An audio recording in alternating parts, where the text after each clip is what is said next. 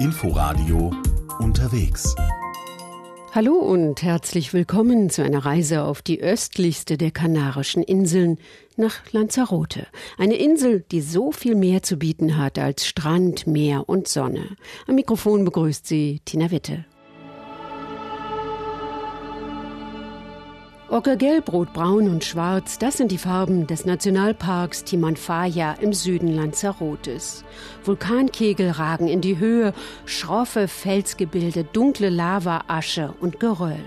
Kaum vorstellbar, dass hier vor über zweihundertfünfzig Jahren noch die Kornkammer der Insel war.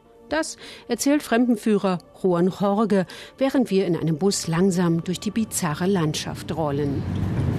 Während der Hauptvulkanausbrüche im Südwesten der Insel im achtzehnten Jahrhundert, während dieser sechs Jahre, elf Dörfer und vierhundertzwanzig Häuser zerstört, begraben von der Lava. Aber keiner der Einwohner kam dabei ums Leben. Alle konnten rechtzeitig fliehen, verteilten sich in den restlichen Dörfern der Insel. Oder sie wanderten aus. Mehr als ein Viertel Fläche der Insel war damals von glühenden Lavamassen überzogen. Auch heute noch wirkt die Mondlandschaft nicht sehr einladend. Aber es ist dennoch ein faszinierendes, kraftvolles und beeindruckendes Fleckchen Erde, das dokumentiert, wie klein und machtlos wir, die Bewohner dieses Planeten, sind. Wir verlassen den Bus. Es weht ein kräftiger Wind, alles sieht ganz friedlich aus. Die letzten Eruptionen endeten achtzehnhundertsechsunddreißig. Und ob wieder etwas passiert, wer weiß. Prognosen kann man nicht ernst nehmen. Und zwar deshalb, weil die Vulkane unberechenbar sind. Also gegen die Natur hat der Mensch nichts auszurichten. Unter der Oberfläche brodelt es hier noch immer. Dort unten wurde in sechs Metern Tiefe vierhundert Grad Celsius gemessen und in dreizehn Metern Tiefe sechshundertzehn Grad Celsius, die höchste gemessene Temperatur hier im Nationalpark. Der Boden, auf dem wir stehen, fühlt sich nicht warm an. Aus dem Loch in einer Lavamauer holt Juan Jorge ein paar Gesteinskrümel und legt sie mir in die Hand. Oh, die sind wirklich heiß. Und hier haben wir eine natürliche seitliche Krateröffnung, die drei Meter tief ist. In zwei Metern Tiefe haben wir schon Temperaturen zwischen zweihundertfünfzig und vierhundertfünfunddreißig Grad gemessen.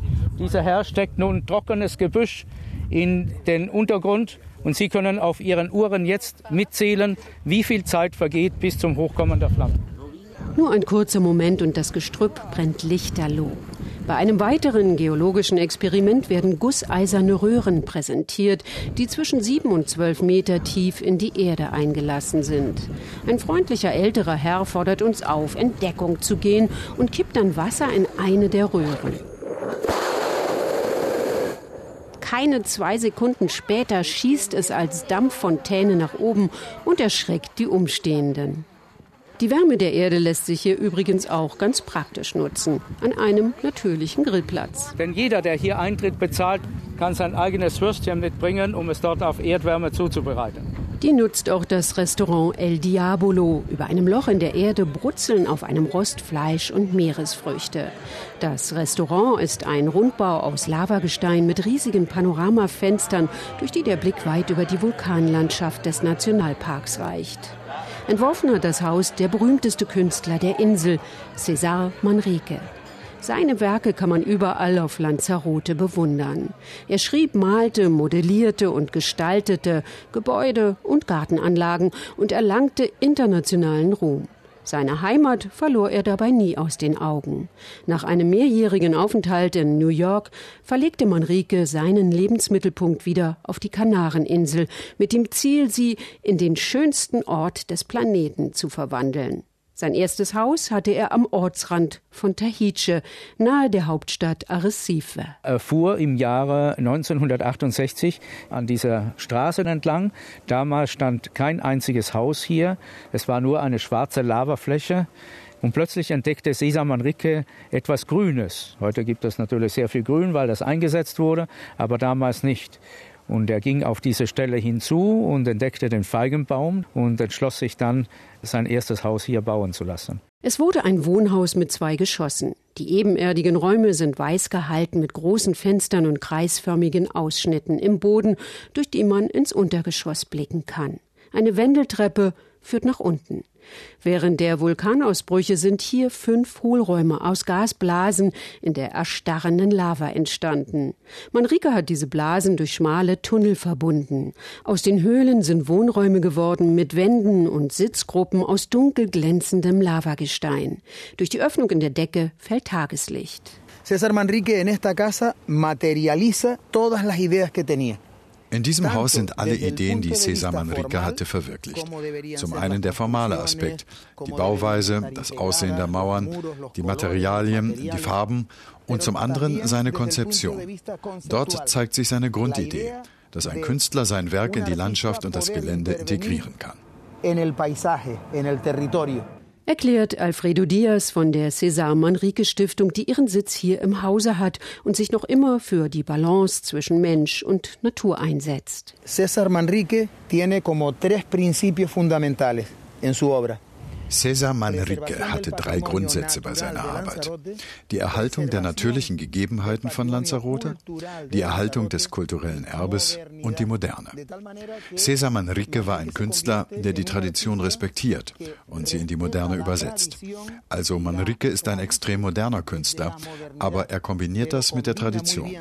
Er versteht die gesamte Insel, auf der er lebt, als sein Atelier, in dem er seinen Traum verwirklicht. Deshalb ist die Insel im übertragenen Sinn wie eine Leinwand, auf der der Maler sein Werk gestaltet.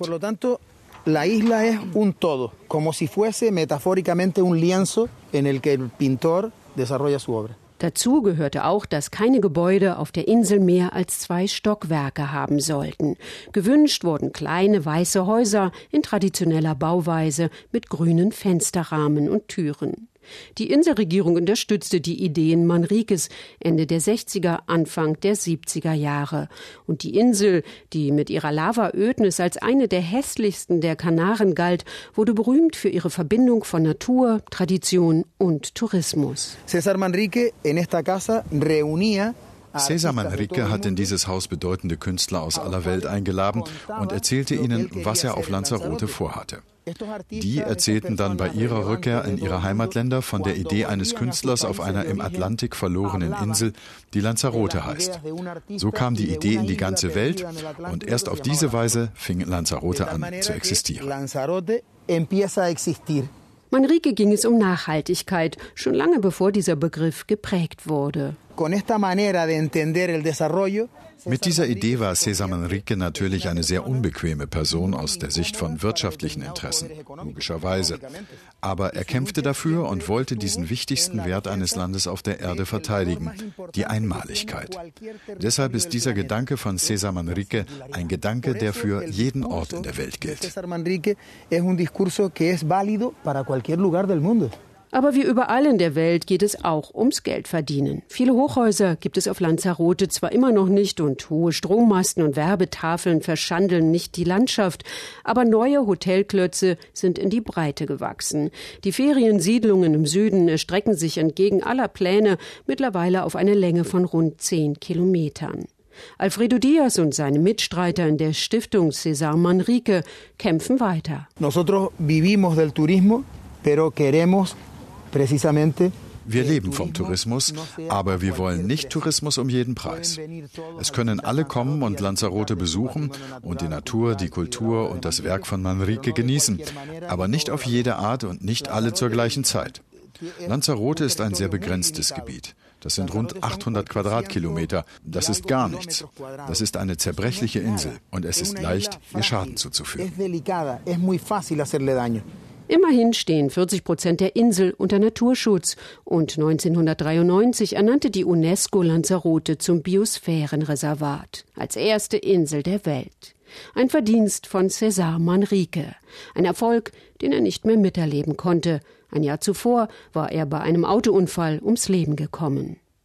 Geblieben sind seine einzigartigen Kunstwerke, die sich gut bei einem Tagesausflug besichtigen lassen. Denn Lanzarote misst von Nord nach Süd nur rund achtundfünfzig Kilometer. Bei einer Fahrt über die Insel fallen die wundersamen schwarzbraunen Weinfelder auf. Es sind viele kleine Mulden nebeneinander, in jeder wächst nur ein einziger Rebstock. Die Weinreben sind deshalb in die Kuhlen hineingesetzt, um sie gegen die oft sehr starken Winde auf Lanzarote zu schützen. Aber da diese Kuhlen leicht versanden, da von den oberen Rändern immer wieder Lavaaschen, Teile nach innen unten nachrutschen können und die Weinrebe dort bedecken können, wird zur Verstärkung des oberen Randes noch eine kleine Vulkanstein-Trockenmauer, meist in Halbkreisform gelegt. Erklärt Juan Jorge. Nachts saugt dann das von der Sonne aufgeheizte Lavagestein die Feuchte aus der Luft auf und speichert sie. Produziert wird überwiegend Weißwein, den man überall in den Bodegas probieren kann. Im Nordosten Lanzarotes liegt das letzte von César Manrique geschaffene Werk. Ein Kakteengarten in einem alten Steinbruch, der wie ein Amphitheater angelegt ist. Rund viertausendfünfhundert Kakteen aus aller Welt wachsen hier in verschiedenen Formen, Farben und Größen. Zwischen den stacheligen Pflanzen wandeln Besucher auf schmalen, gepflasterten Wegen vorbei an kleinen Teichen mit Seerosen und bizarren Steinsäulen. Über allem erhebt sich eine große alte Windmühle. Es ist ein grüner Ort der Ruhe in der ihn umgebenden kargen Landschaft und er entspricht ganz dem Leitmotiv César Manriques, Natur und Kunst harmonisch zu vereinen. Das gilt auch für Jameos del Agua im Norden. Ein einzigartiges Höhlen- und Röhrensystem, das beim Ausbruch des Vulkans La Corona vor gut fünftausend Jahren entstand.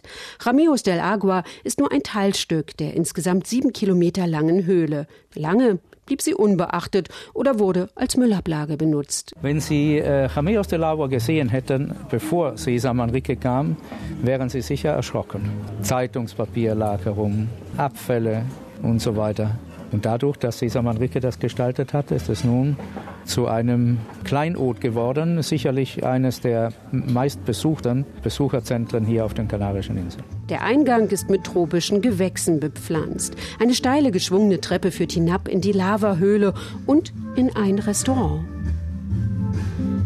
Manrique hat Spalten und Vertiefungen in den Lavawänden mit Zement ausfüllen lassen und an einigen Stellen weiß streichen lassen. Das ist typisch für seine Arbeiten. Ja. Er wollte immer wieder die Natur mit dem Lebensraum verbinden oder Ausstellungsraum oder Geschäftsraum auch.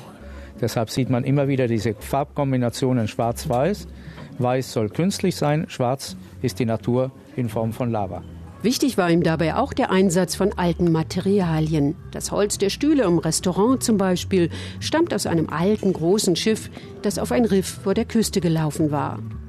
Vom Restaurant aus führt eine Treppe weiter nach unten an das Ufer eines unterirdischen Sees. Das Wasser liegt ganz ruhig da und die Höhlendecke spiegelt sich auf der Oberfläche. Kleine weiße Krebse tummeln sich im Wasser. Über einen Steinpfad geht man am See vorbei und erreicht verschiedene Terrassen mit Bars und Plateaus, die am Abend bei Live-Musik zur Tanzfläche werden. Gleich dahinter liegt ein Swimmingpool aus weißem Kalkstein, umsäumt von Palmen. Hier war das Becken für die riesigen Meeresschildkröten, die ursprünglich in den siebziger Jahren noch hier im Schwimmbad waren. Und die Badenden, die konnten sich von den Schildkröten durch den Pool ziehen lassen, ja.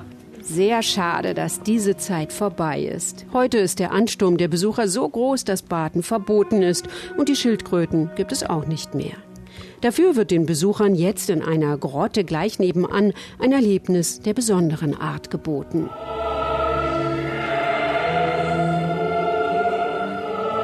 Es ist ein unterirdischer Konzertsaal mit hervorragender Akustik, in dem schon viele bekannte Künstler aufgetreten sind. Angefangen von den Philharmonikerorchester, Wiener, Berliner Philharmoniker, das Bolschoi-Ballett beispielsweise, Operntenore, Alfredo Kraus, Placido Domingo war hier, dann auch José Carreras, sogar Pavarotti war hier.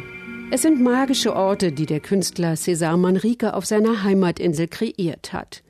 Und auch wenn es ihm nicht gelungen ist, sein Paradies der wenigen, wie er es ausdrückte, zu verwirklichen, so hat er es doch geschafft, eine öde Vulkaninsel zu etwas ganz Besonderem zu machen.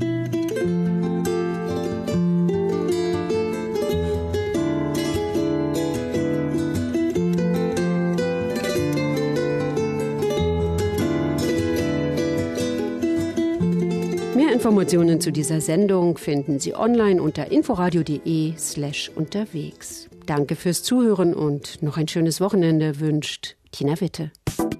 Inforadio Podcast.